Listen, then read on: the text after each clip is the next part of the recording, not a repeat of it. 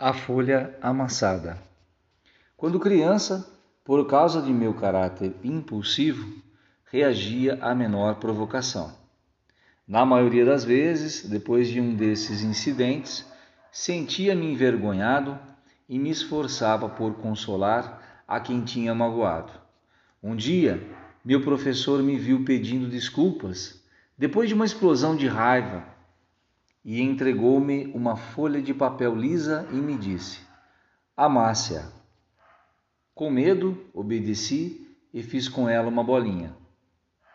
Agora, deixa como estava antes. Voltou a dizer-me. Óbvio que eu não pude deixá-la como antes. Por mais que eu tentasse, o papel continuava cheio de pregas. O professor me disse então: o coração das pessoas é como esse papel.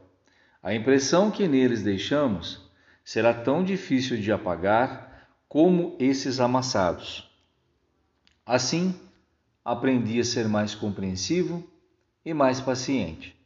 Quando sinto vontade de estourar, lembro-me daquele papel amassado.